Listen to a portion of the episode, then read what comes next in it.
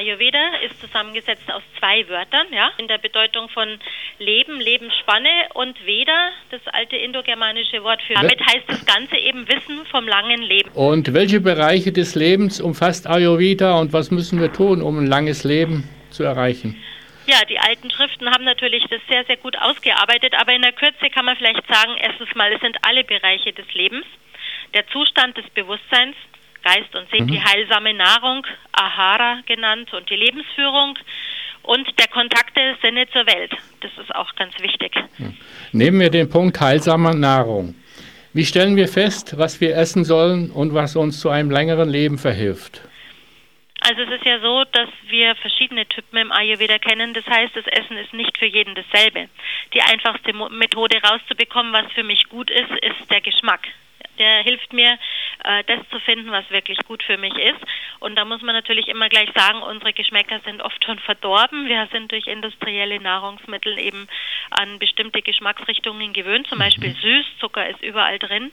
Süß beruhigt außerdem Vata und dadurch eben vermindert es Stress. Also das ist so, dass wir sehr, sehr viel mehr süß essen, als es vielleicht für uns gut wäre. Aber wir Ayurveda-Ärzte haben eine spezielle Methode, um festzustellen, was ist denn der Mensch für ein Typ. Wir haben die Pulsdiagnose, eine spezielle Befragung, eine Untersuchung.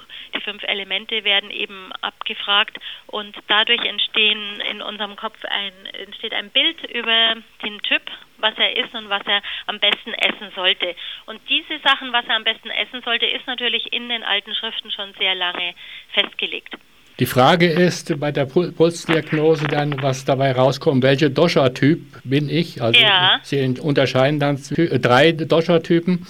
Nennen Sie bitte ein paar typische Merkmale der 3 Dosha-Typen.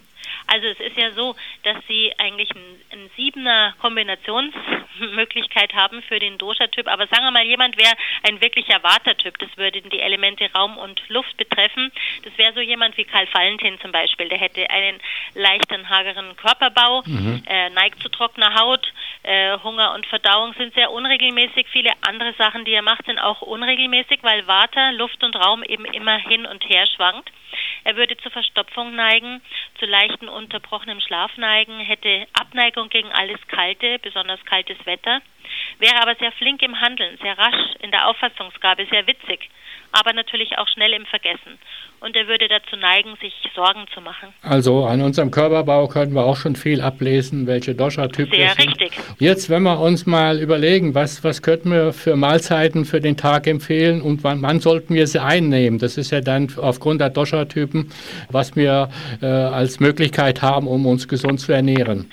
Es ist so, dass Ayurveda sagt, am glücklichsten macht es nur einmal am Tag zu essen. Aber natürlich ist es gut, regelmäßig zu essen. Und wenn wir von 3 Mahlzeiten mal ausgehen, dann ist es gut, wirklich auch 4 Stunden zwischen den Mahlzeiten zu warten, nichts dazwischen zu essen, außer eben was zu trinken, weil nur dann sich das Verdauungsfeuer im Körper wieder erholen kann und wir wirklich gut verdauen können. Also das ist mal unabhängig davon, was ich jetzt für ein Typ bin, ja. Und ein gutes Essen wäre immer leicht verdaulich. Wie macht Ayurveda Essen leicht verdaulich? Es wird großenteils gekocht und es wird mit Gewürzen versehen. Also Ingwer, diese ganzen Gewürze, die es in Südindien ja auch überall gibt, Pfeffer, Kardamom, Koriander, Kreuzkümmel, Gelbwurz, diese verschiedenen Gewürze machen das Essen leicht verdaulich und tatsächlich fangen die Inder in der Früh schon mit salzigem Essen an. Also Brot und Marmelade ist jetzt nach Ayurveda nicht das optimalste Frühstück.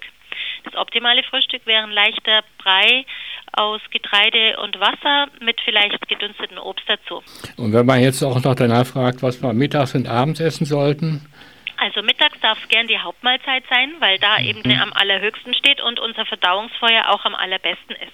Da können also guten Salat auch gegessen werden, was rohes. Da kann Fleisch gegessen werden, eiweißhaltige Speisen. Im Prinzip eine gute, ausgewogene Hausmannskost mit am besten genügend Gewürzen. Also Pfeffer und Salz sollte das Mindeste sein. Es tut gut, sich einfach mal so ein paar verschiedene Gewürzmischungen eben auszuprobieren, ins Haus zu holen, auszuprobieren. Die gibt es ja heute durch die Sterneköche überall. Und abends wäre es eben gut, was leicht verdauliches, Suppiges zu essen, für jeden Typ. Also eine Suppe am Abend und ein leichtes getoastetes Brot zum Beispiel, mindestens 3 Stunden vorm Schlafengehen wäre ein optimales Abendessen. Ja, heutzutage sehen wir uns ja alle ein bisschen davor vor, nicht zu viel Fleisch zu essen, weil das irgendwie doch ungesund sein könnte. Was empfehlen Sie denn? Wie viel Fleisch könnten wir unbedenklich pro Woche essen und wie gesund ist eigentlich Seefisch? Also in der Medizin des Ayurveda wird Fleisch nicht verboten. Es wird nur gesagt, es erhöht Pitta sehr stark. Das heißt, wenn ich Probleme habe mit dem Feuer in mir, das heißt, ich habe Entzündungstätigkeit, ich habe Blutungen irgendwo oder ich ärgere mich sehr leicht, ich bin sehr leicht reizbar, dann würden wir Fisch und auch Fleisch rausnehmen. Fisch gilt im Ayurveda als heiß, als erhitzend.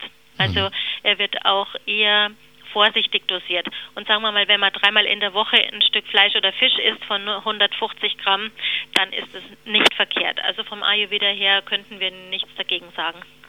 Und als Schutz vor schweren Krankheiten wie Krebs, welche Nahrungsmittel helfen uns da? Ayurveda empfiehlt, alles so zu essen, dass das eigene Verdauungsfeuer das gut packen kann, gut verdauen kann. Das heißt, wenn die Verdauung in Ordnung ist, ich habe morgens meinen Stuhlgang, ich habe keine Blähungen, mir schmeckt das Essen, ich kann Hunger gut aushalten, also ich habe einfach die Pause, die von 4 Stunden hat, macht mir keine Probleme, dann weiß ich, alles wird im Körper so umgesetzt, dass es mir nicht die Körperkanäle, wie wir die nennen, die Schrotas, verstopft. Wir wissen in der modernen Medizin, dass Verschlackungen, das heißt Rückstände von Arzneimitteln, von Giften und so weiter, zum Beispiel Nikotin, dazu führt, dass eben bestimmte Stoffwechselwege nicht mehr beschritten werden können und das ist eine große Ursache für Krebs, weil auch die Durchblutung dann nicht mehr so funktioniert. Ja. Und deswegen im Ayurveda muss man immer das individuelle Verdauungsfeuer sozusagen anschauen. Aber es gibt bestimmte Mittel, die ganz, ganz förderlich sind, um die Abwehr zu stärken, das Immunsystem zu stärken. Und da gehört als Wichtigstes vorne dran die Amla-Kirsche, die Winterkirsche, eine sehr saure Frucht von unserem Geschmack her, aber sie ist in ayurvedischem Sinne mit allen 5 Geschmäckern, außer salzig, eben 5 Geschmäcker versehen und hilft so, das Immunsystem optimal aufzubauen und den Körper zu stärken, zu kräftigen.